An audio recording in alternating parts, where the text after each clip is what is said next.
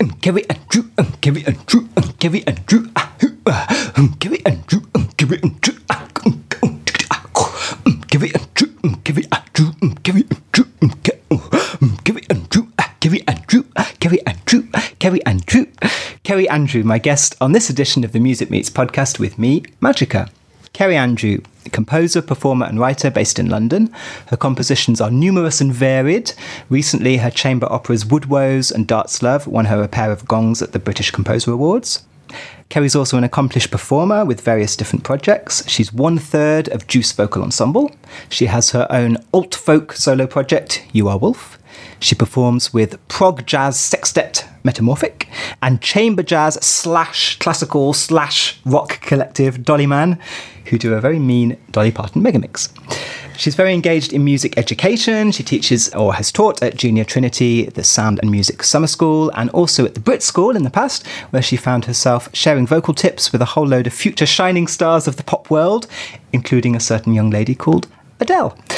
Kerry writes and broadcasts for the classical website Symphony, which I always want to call Sinfini, because it's kind of spelt like that. And she presents her own radio show on Haggerston Radio. She's a football fan and blogs about the beautiful game. She's currently working on her first novel. And in between all this, finds time to indulge in wild swimming, plunging herself into various bodies of water, usually extremely cold, including an annual dip into the sea on New Year's Day. Kerry, welcome to the podcast.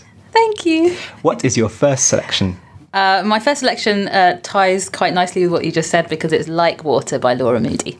Great. Carved into your living form, it echoes across you like a ball. To be, to be, to be, to be, to be, to be, to be.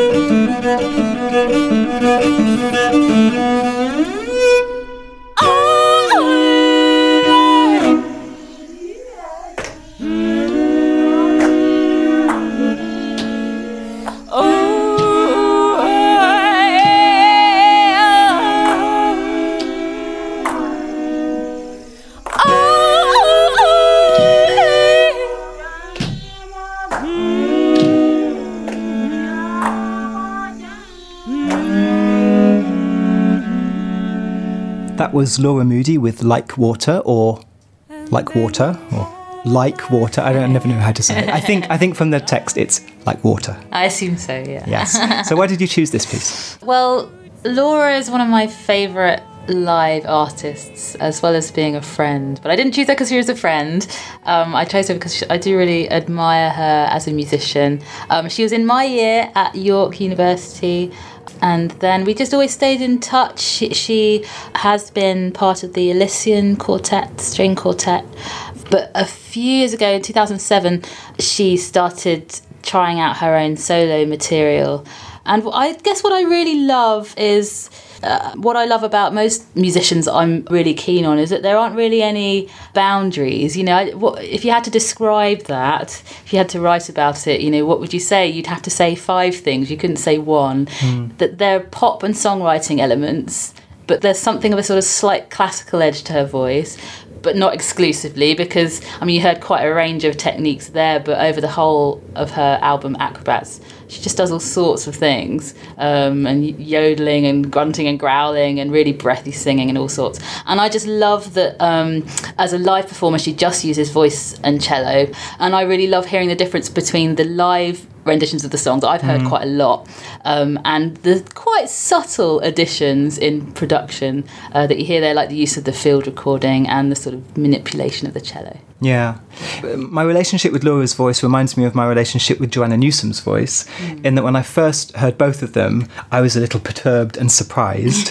And it took me a while, and it wasn't really until I saw them live that mm. everything clicked into place. I mean, yeah. They have very different voices, but what they have in common is that they play one instrument, Joanna Newsom yeah. the harp, Laura the cello, obviously. And there's this kind of fusion between their voice and their instrument, which I think is really special, yeah. and that they're playing their instrument in a way that you wouldn't necessarily expect. I'm hearing techno in this. Yeah. So, the same with Joanna Newsom. Often she's got a very poppy way of playing the harp. Yeah. It's not at all classical, I don't think. Yeah, yeah I think Well, that's what's really lovely about lots of musicians who are our peers, and us included, is that there, there are no rules and there's nothing that you can't take from. Mm. And um, we've all taught together on the Composition Summer School, and I, Laura, I think it was just last year, said something which is great for me to hear as well, which is that most composition or all composition is theft, and that's fine. And she t- she showed how she, she nicked the beats from a Kanye West track in one of the songs on her album. But of course it's mixed with loads of other things, like it might be mixed with, um, I don't know, a classical aria. She mixes it really nicely. Nicely. Um, and I think Joanna Newsom is an influence on her, from what I remember. I'm, I'm sure she's name-checked mm. her before. Oh, that's interesting. As an inspiration. I, I didn't know that, mm. so I guess, yeah, I must have felt it. Um, another link I think she has with Joanna is that these are actually really solid songs. They're really well written. I think it would have been very easy with, you know, her very unique, surprising voice and the fact that she's playing the cello, you know, that that's kind of almost enough information, as it, you know, and you would come and see her and you'd be fascinated. But then there are the songs. Yeah. And I think I, I was listening to the album and I realised that some of the songs really reminded me of Joni Mitchell, actually. Mm. Totally different voice. I think that's another influence. Yeah, okay, I'm, I must be very sensitive to this. But, um, yeah, just the kind of songs that if it wasn't Laura singing them, if it wasn't arranged with the cello... Yeah. These would just sound like, I think, very traditional. I think, obviously, there's, there's a strong folk influence here.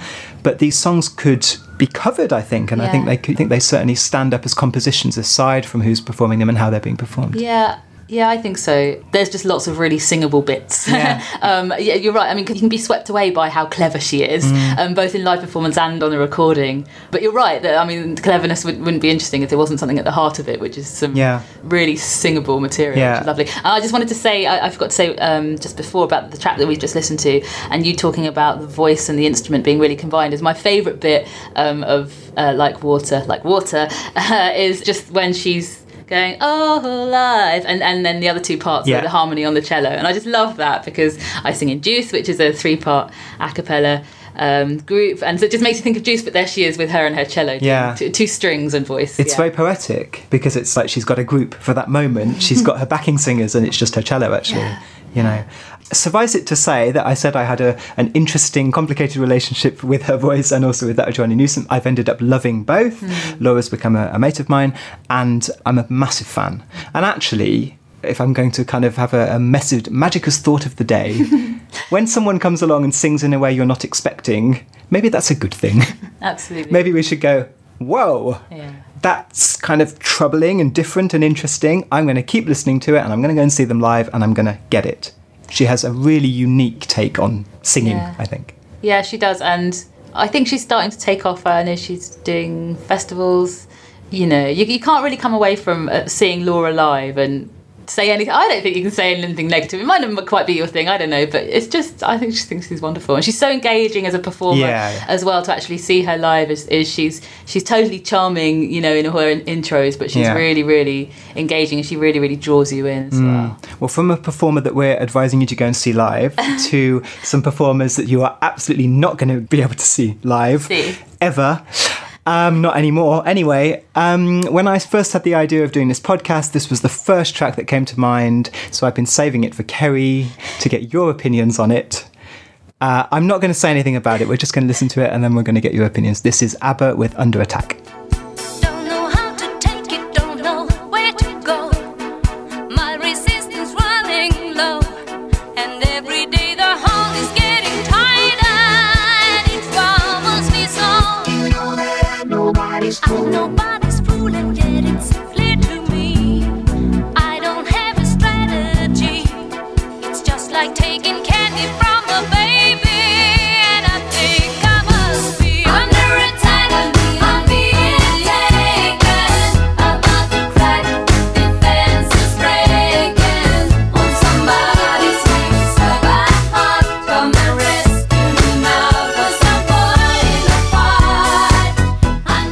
Okay, that was ABBA with Under Attack. Normally at this point I'd explain why I've chosen a track, but I just can't resist. What do you make of that?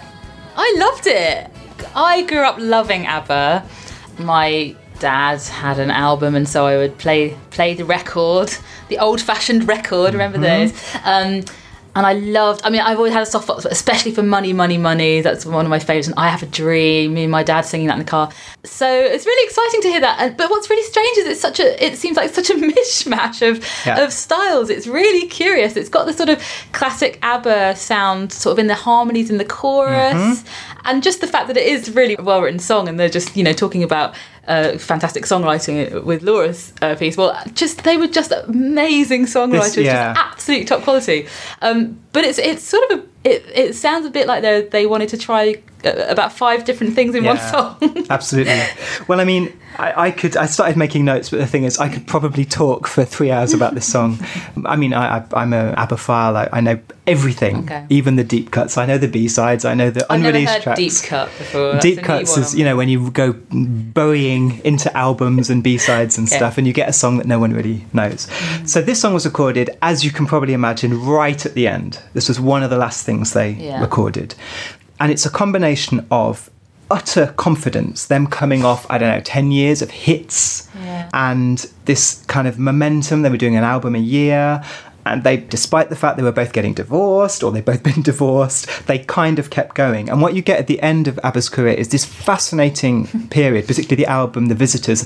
You feel this, what I've written down, joyless joy. It's, it's, it's, for me, this music is utterly... Uh, it, it, she's singing about paranoia, don't know how to take it, don't know where to go, you know, I'm kind of flattered, I suppose, and all of this, you know. And the video as well is so creepy. They're walking around this deserted kind of warehouse. But musically...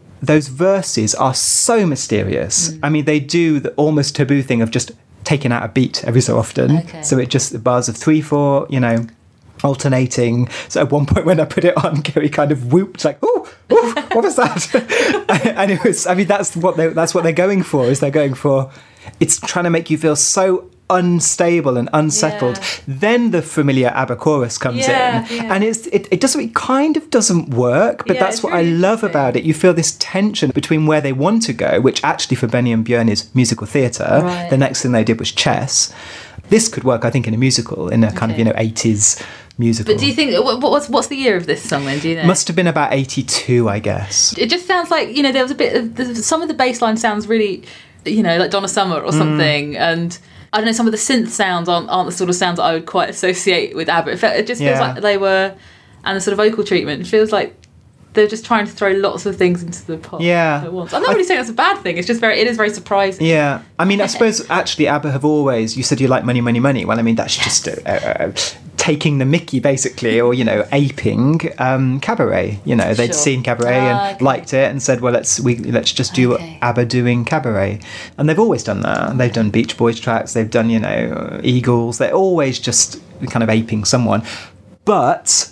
I think here they're just kind of listening to funk and, you know, yeah. stuff and saying, OK, well, let's yeah. try and do that. Yeah. But they've ended up with this incredibly weird mixture. And actually, the reason why I love this track is that I think it sounds like nothing else. Yeah. I, I cannot... I'd love you to play me a piece of music that sounds like that. I, I mean, I, I don't think I could do that. But what I was going to say, that just you saying the Beach Boys, is, is it makes me think of... the Beach Boys in their most experimental phase, where again they were just throwing lots of things in and a couple of time, you know, time signature changes. Or all the Beatles, or you know, any band that was sort of trying to push themselves yeah. a little bit. It's just that you don't. That that to me is very surprising that that ABBA were, were creating stuff like that. yeah, I, I just I think I'm fascinated by the point at which an artist or a group gets so confident mm.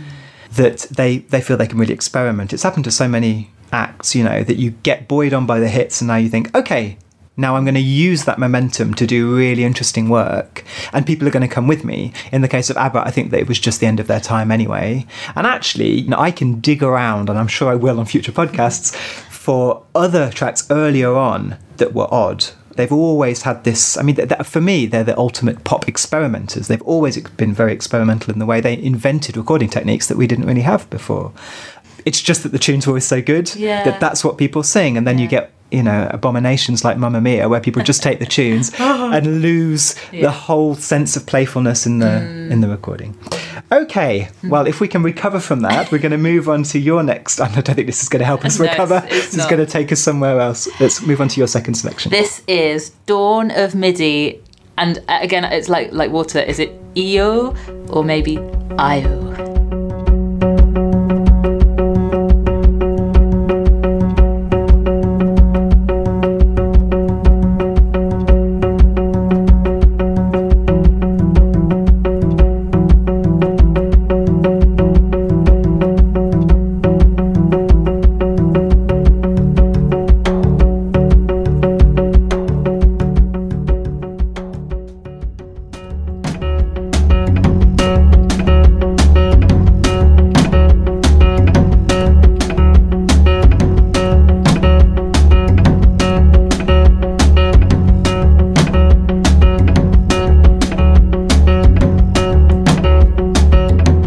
that was Dawn of Midi with I O.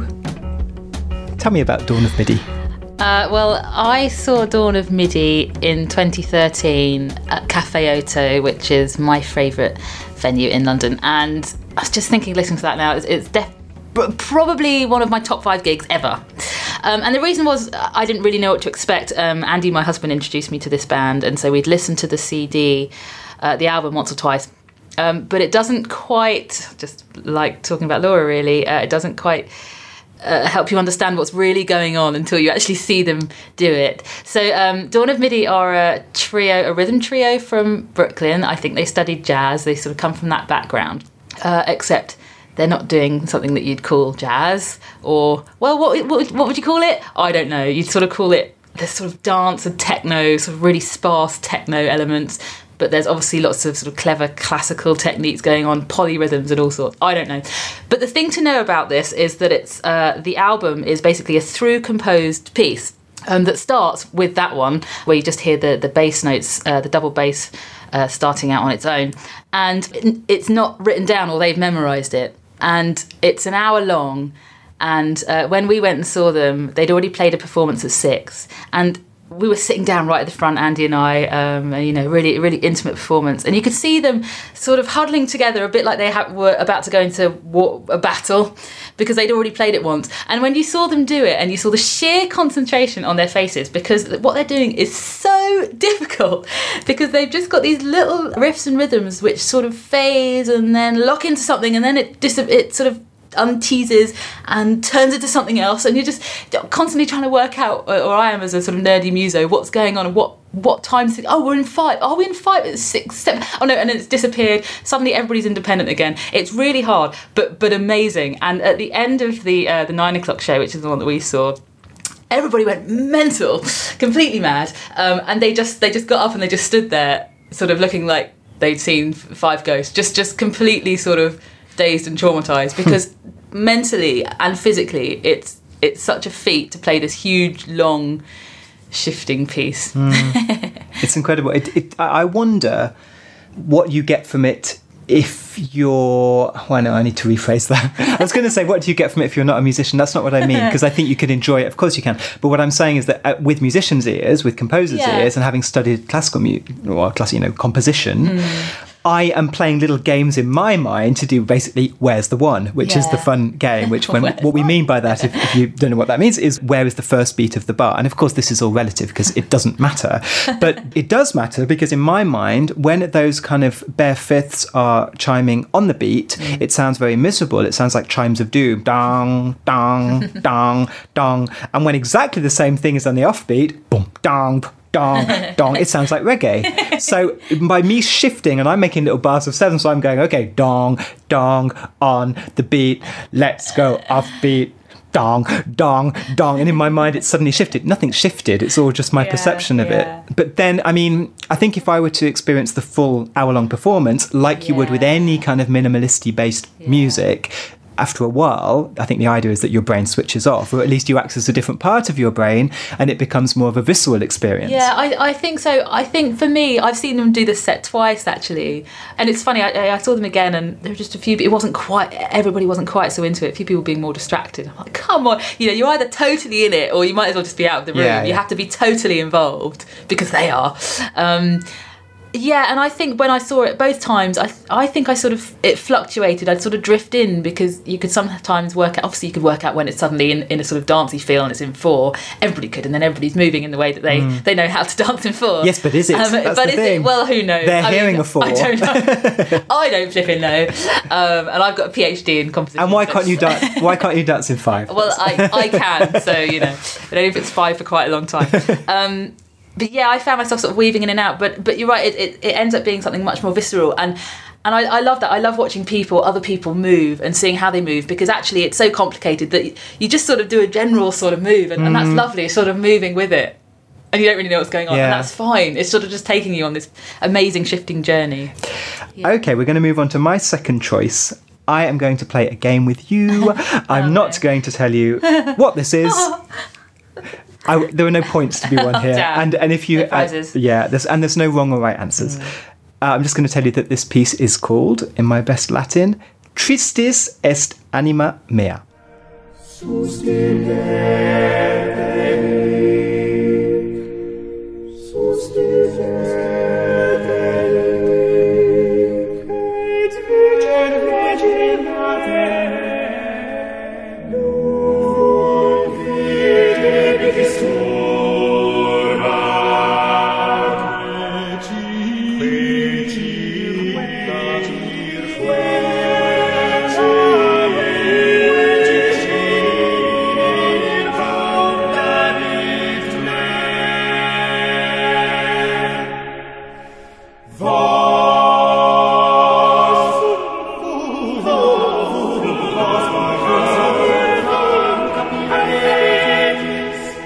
Okay, what did you make of that? Um, this makes me think of on Monday nights when I watch University Challenge and Jeremy Paxman says, and now music round. I'm going to play you a piece of classical music, and it throws me into a wild panic. Me too. Because I almost never know it. Me neither. Including uh, at least twice when the answer has been Handel and I have been the Handel House composer in residence. Um, shame, shame, so, I'm fired. So, so I listened to this the whole time, like, like I'm just, you know, in a wild panic, thinking, you know, it's either, I don't know, I don't flipping know, Tallis or Bird or Gesualdo or Monteverdi, or it was written last week or by Benny and Björn, so, you know. Okay. Well, you'll be very pleased to hear that in amongst all of those names... Benny and Björn! It was Benny, no, it was not Benny and Björn, it was Gesualdo. Oh, was it? Yeah. Actually, to be completely, if I'm totally honest, that was my first idea. Well, why don't, I, why don't you explain why you were gravitating towards okay. Gesualdo, because you're probably going to explain all the reasons oh, why I chose this I piece. Don't think so, really, because I, I have to admit, you know, I know very little about early music. The only thing I know about Gesualdo uh, in a sort of pop culture yes, sort of way. I know is, where this is going. Is the sort of the idea of microtonality, um, not that he would have called it that, but the sort of shifts in, in tonality because of the harmony he's using, um, that it doesn't sound sort of just like just yeah. intonation, I suppose, or as, as just intonation as you can get with voices. There's just sort of strange, subtle harmonic shifts oh, and surprises. That isn't I where I was going. Okay. When you spoke about pop... Oh, what do I know? I, no, no, no, no, no. You're quite right. When you spoke about kind of pop culture yeah. and pop approach to things, I thought you were going to talk about the fact that he murdered his wife. Oh! Like no, OK I, Magazine I of the that. seventeenth century. No, no. Um, well, you see, I was hoping to trick you, but you're too good. I was hoping that you would say, oh, well, it's obviously twentieth century oh. because that's what we used to do in our A-level class. Yeah. My music teacher, Mister Palmer, used to test us because that's what you had to do. You had to put on a piece of music and you had to say, oh, this is romantic, yeah. early romantic, therefore it could be mm-hmm. Mozart. And you had to give potential names. And every time he would play the most odd, disconcerting, and to our ears, very contemporary mm. bits of Gesualdo. And we'd always say twentieth century, could could be a Taverner or something. And, and every time he'd say, nope, seventeenth century, mm. Carlo Gesualdo. So this piece was written in sixteen eleven. Mm. What is amazing to me is that this is kind of, you could say this is atonal music before tonal music. So this is before all the rules, if you want to call them that, of tonal music were established. This is him inventing the kind of like opposite to that. So if you imagine that this music um, happened before Mozart, mm. you know, then it gives you a bit of perspective into what's going on there. Some of it sounds very poppy to me. There's this little tune at the end where it kind of goes la dee da dee da da. Yeah. Like, oh, okay, there's a, that's the catchy tune. Yeah. Some of it is incredibly modern, I think, to my ears. That's why I, that's why I love it. Well, so much. I thought maybe you know my mind was working at, at overtime, and I was thinking, oh, he's he's trying to trick me. So to me, it sounds uh, Renaissance and. Uh, but slightly odd, something, okay, maybe it is uh, neoclassical, you know, mm. there's, it's got a sort of neoclassical sound. I don't know much about neoclassical music really, but uh, I remember studying Pulcinella by Stravinsky, and it's got, it, it sounds like Baroque music, I think, I think it was Baroque, but just sort of askew and odd, and, and I think it's got the same sort of vibe, it's yeah. sort of, it definitely sounds Renaissance-y, um, but it just sounds like... And, and it's really interesting listening to it in context with lots of other music, because uh, just having heard the ABBA, this just sort of makes me think of ABBA. But also the, the, the way... My work here is done. The way that... Um, uh, I don't know their surnames, I'm sorry. Benny and Björn um, feel like they're, they're throwing a few things in, and that there's these sort of quite abrupt shifts. Mm. And it feels like even in the Gesualdo, there's some quite abrupt shifts, not just between sections, but within sections as well. Yeah. I mean, the, the story, if I'm going to go all kind of, you know, OK Magazine of the seventeenth century on you, the story is, I mean, it, apparently it's well documented that he did kill his wife and he did have a hand in it. He did actually stab her. He got some servants to do the, the awful parts, including apparently uh, accounts so graphic that they are still shocking to our Game of Thrones uh, touched eyes, uh, because he wanted to, basically his, his wife was having an affair and he wanted to teach her a lesson, but then he suffered and he continued to write music. I, I, I think this was written just before he died, actually.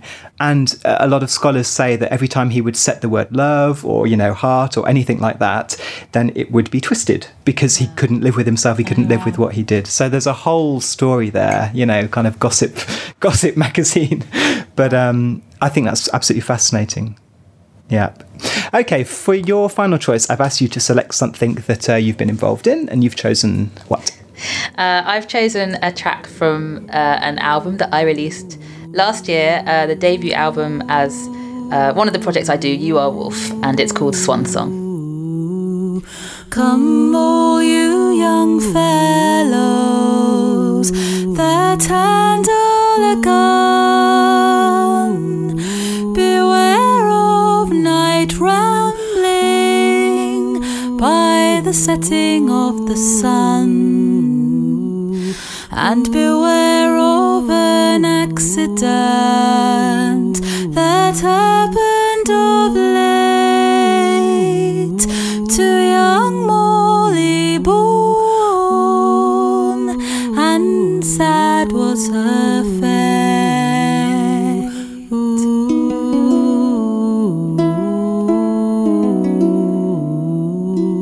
ooh, ooh.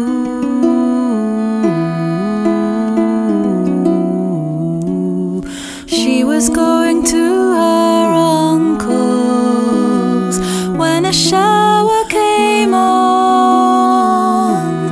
She went under a green bush, the shower for to shun, singing we are to be wed, to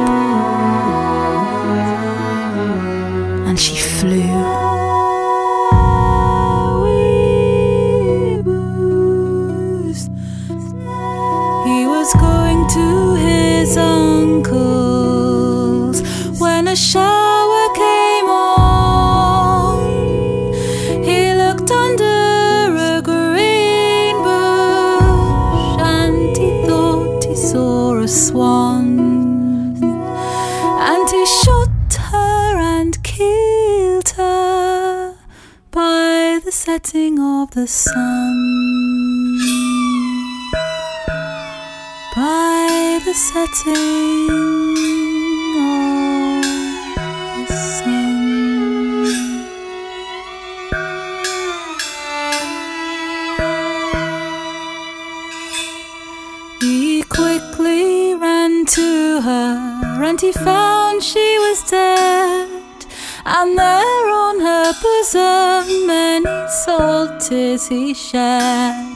I have shot that fair damsel, I have taken the life of the one I intended to take as my wife, singing we were two.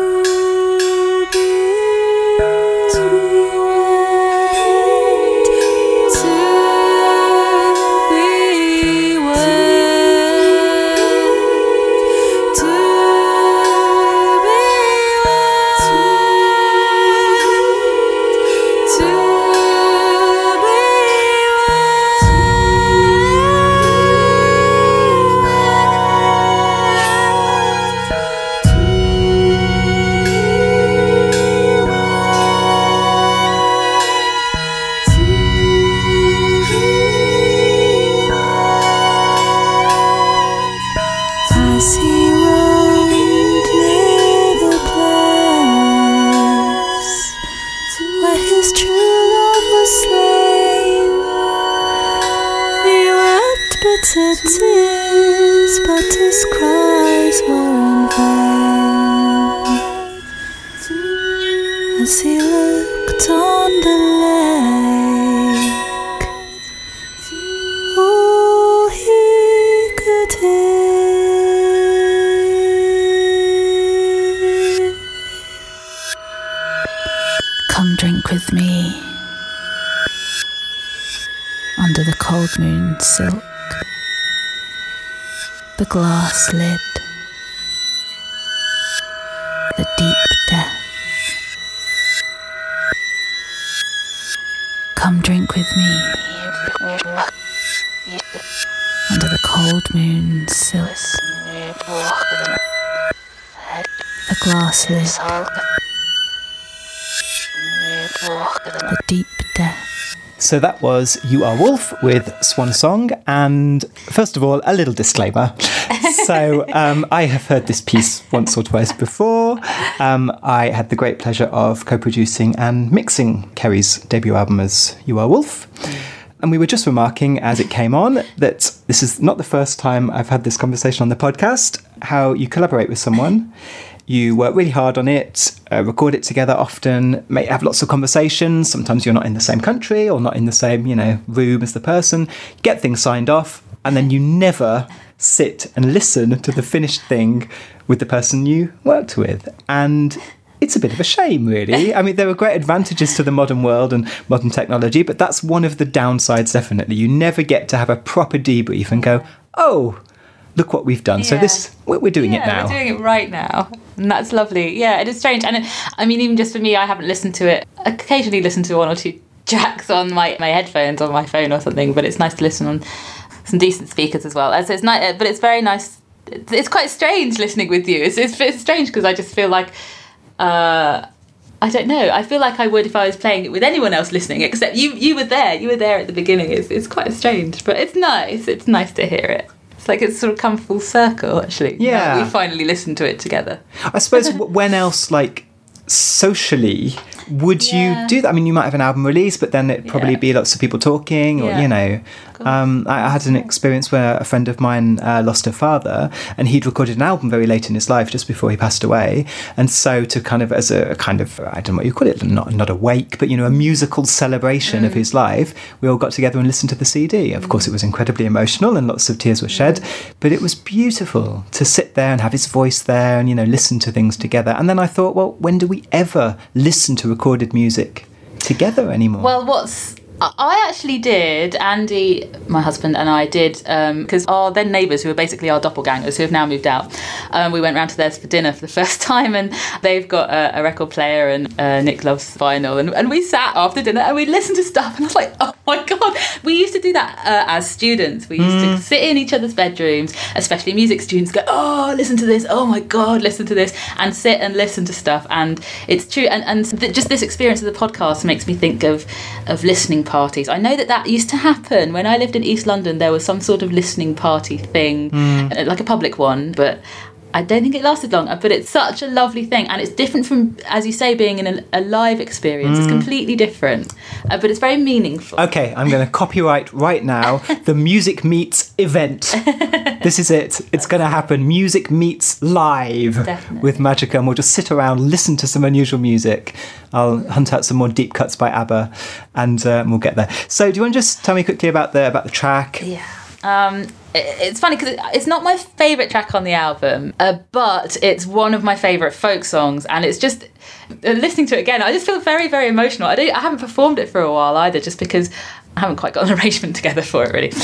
But the, I love this song, Molly Bourne. It's an Irish song with uh, some Scots versions as well. But like all folk ballads, it has many versions. Um, but it's one that fascinates a lot of people. And I was talking to our mutual friend Sam Lee uh, the other week, and mentioned something to do with Molly Bourne, and he said that's the song that when he goes around collecting, he always says, do you know a version of Molly Bourne? That's like the one he mm-hmm. asks. Um, so it means a lot to, to various people, and I don't know why. It has roots in the Swan Maiden myth. It's basically about a guy who accidentally shoots a girl, his fiancé or his lover, because he mistakes her for a swan. And there as are lots you do. Of different, as you do, and there are lots of different outcomes. But the reason I chose it is because about a year and a half ago, almost two years ago, I started getting more into writing, and I did a, a Getting Started in Fiction course. And one of the things I really liked trying out in my exercises was taking folk ballads that I knew and writing a sort of modern version, because that's sort of what I want to do with You Are Wolf project. It's taking these old songs that I, I really love love finding out about and trying to just uh, put them in a contemporary mm. uh, you know sort of contemporary voice, uh, without trying to sort of ram that down its throat. It's always about the songs first, yeah. but it's just putting my own stamp on it, and that happens to hopefully be something that feels relatively new. And so what I ended up doing was writing a novel um, which is called Swan Song, and takes the Molly Bourne song uh, and ballad and story uh, as a sort of central thread, but it's a contemporary story mm-hmm. about a sort of bit of a waster student who's up in this part of Scotland I love. And anyway, that's it's been taken on by an agent, Matthew, and I'm hoping it's very early stages. I've still I've just handed in another edit, so you know I don't know what's going to happen with it. But basically, this song made me write a novel, and and I love that way around. I, at university, I had to write a chamber orchestra piece. And I find it quite hard to do pieces without any words in it. And it was just a chamber orchestra piece, no voices. So I wrote a poem, mm-hmm. uh, and that helped me write the piece. So I always like to call the chamber orchestra piece um, an accompaniment to the poem, a small poem rather than the other way around. You know what? We might be able to continue this conversation after my next uh, piece. For a very kind of abstract reason, I want to talk to you about alignment. And it sounds to me that by you doing this song, you create a kind of creative alignment that allows a novel to flow through. Mm. You kind of need a way in, if you yeah. see what I mean. So this piece is uh, one from a recent E P I made with the Tunisian vocalist Amina Annabi. And the piece is called Made in Shaman. Oh,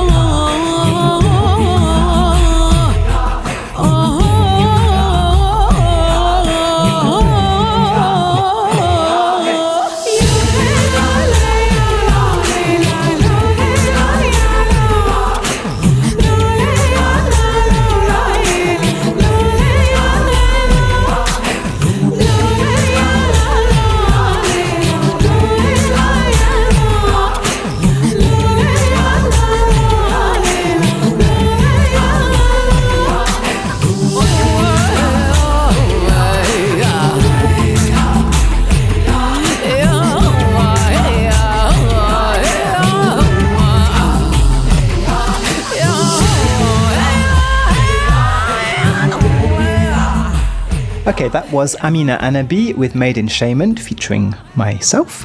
What do you make of that track? Yeah, I loved it. Um, I immediately went, ooh, when it started because, uh, you know, one of the things that we, why we probably get on is because we both really like the voice and what it can do, and the voice being used as an instrument. And so just hearing the little vocal intro that you hear right at the end, and, and the use of the voice throughout, both in the accompanying textures and, of course, her own sort of lovely colours and sonorities, a really, really nice mm. mix. I mean, obviously, it's it's quite a kind of tongue-in-cheek track, really. That's why yeah. we called it Made in Shaman, like Made mm. in China. It's just a, a kind of bit of a silly name because our approach was very playful. I mean, it is actually all vocals. Some of it is samples that I then play, you know. So, for example, the very high synth sound is a is a voice that's just been pitched very high, and same with the bass, do do do, and obviously the beatbox is is the beat. I mean, it's it's kind of just a like a world tour, really. Yeah. I mean, Amina is Tunisian, but she's lived in France for many years. Um, you you obviously at points hear the kind of Maghreb tradition, the yeah, kind of North African sort of, tradition. Yeah, Natasha Atlas sort yeah, of vibe. But actually, the opening melody I think is very Indian. The ornaments, I think she surprised herself where that came from, really. And then at the end, you get this kind of shamanistic. The she low actually, voice, the yeah, low voice stuff. She she often spends a lot of time in in Sweden, the, the north of Sweden. So you know, and, and there's a shaman in her village who sings. Sings on the rock, oh. who literally comes out with a drum. So, you know, all of this has seeped into her. So what I wanted to talk about really was, I mean, alignment is a very heavy word, and that's not really what I mean. What I mean is setting up the conditions in order to do what you do. And in your case, that might be writing a song in order to write a book, or writing a poem in order to write a piece. In the case of live performers, for example, I, I work with an Indian vocalist, and she needs a drone. You give her one note that doesn't shift, and she will do her thing. That's all she needs mm. to be in alignment. Any more than that, and it could be a distraction, you know. Um, with Amina, we created a, a backing track that was rich enough and had enough groove that she could do her thing. But then we just started playing. And the more we, you know, then we did these kind of, hey, yeah, hey, kind of backing vocals. Then she wanted to take it further. So then she was doing the shaman ah, yeah, yeah, yeah, yeah, stuff because of what had just happened before. But she wouldn't have got there if she hadn't have kind of given herself enough support beforehand so, to, to so get this there. Piece, it, it evolved completely organically. Yeah, it's, it it's nearly all yeah. im- improvised, actually. Oh, wow. Um... Oh, I just wanted to ask, uh, you just saying about all the different influences in it, whether you ever thought about a vocal style and you thought, oh, let's get some of that in there, or did everything come very organically in term, and then you, afterwards you, you can comment, oh, it sounds a bit like this part mm. of the world or this part of the world. Well, I mean, that kind of link, I will answer your question, but it yeah. kind of links to something else I wanted to say, which is very often I try to record at home, or at least in a recording space that is so comfortable that you feel like you're at home. And how I'm answering your question is that I, I just don't know, because actually we're so comfortable recording. We get some ideas, we have some tea, we have some more ideas. It flows so naturally and often so fast. It's very important to me actually to try and work fast, because then you don't get into the the brain the brain monster rears its head and starts to ask you all kinds of different questions. Oh, but you know, isn't this, you know, I, I read an article, a review of Tuneyards actually, and they were talking about cultural appropriation. Yeah, yeah, I hate it, yeah, and I was like, um... oh, for heaven's sake, this is when the brain is stopping creativity. Yeah, I've heard that with Vampire Weekend as well. How dare these white boys from New York use sort yeah. of got Ghanaian high life. They're I not d- saying we're Ghanaian and we're playing high life. It's They're just, just taking ridiculous. That element. And in, in the world today, you know, Debussy did that uh, over one hundred years ago, so we're allowed to. But I tell you Fine. What is really great is when you hear a Japanese group trying to do, uh-huh. you know, something like pop music and they just don't get it right. And it's fascinating and no one's going to, no one cares, you know. The reason I was asking you about, yeah, it was, I wasn't saying... You are you are uh, culture appropriators, is that a word? But but because it made me think of Meredith Monk, because she once said a long time ago, somebody asked her, oh, something here sounds Native American and something here sounds uh, like it's maybe from Tibet or, or you know, from mm. somewhere else, and asking her what her influences were, and she always she she refused to accept that. She said it just comes from me, yeah. and that there's the, there's a universal language. You might think it sounds Uh, like Native American, but actually, you know, I'm not thinking that. It just comes from yeah. within, and I think that's what I'm interested in. Yeah, like you say, the brain, the brain working mm. and sort of trying to label things. And sure, some things have become much more prevalent, and styles exist. Yeah, but there's no reason why these things have to be put in boxes. Some of them just come from outside and we just borrow and steal and exactly. put it all into one pot. And some of it comes just, like you say, naturally. Mm. So that maybe your vocalist, yeah, so it sounded slightly Indian, but she wasn't trying to do that. It just came from what it she It just was came, doing. Exactly, mm. yeah. Um, I think whenever it's forced, you feel it.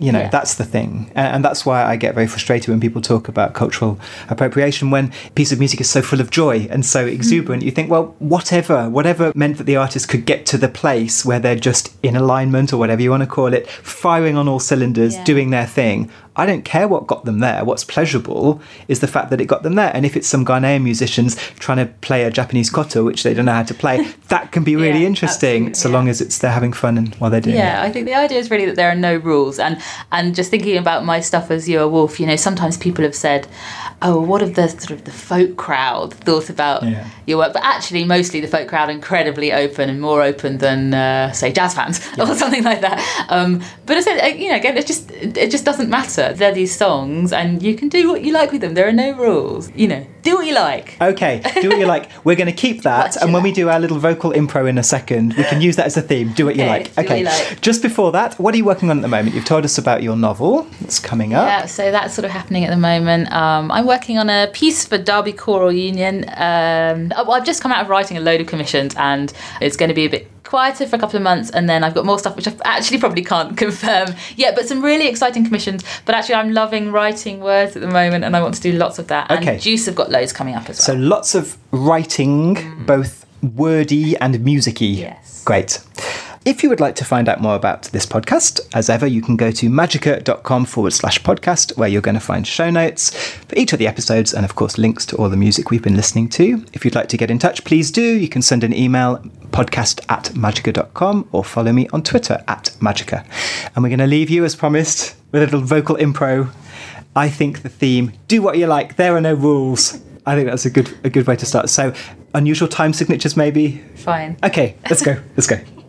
What you like? What you like?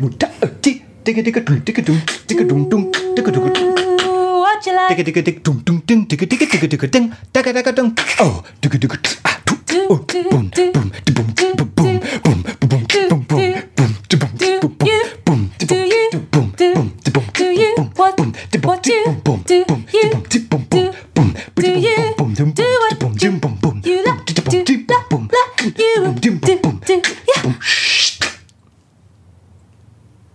did we do what we liked? Yes. Give it, give it, give it, give it, give it, give it, give it, give it. Give it and do, give it and do, give it and do, give it and do. I wasn't quite expecting that.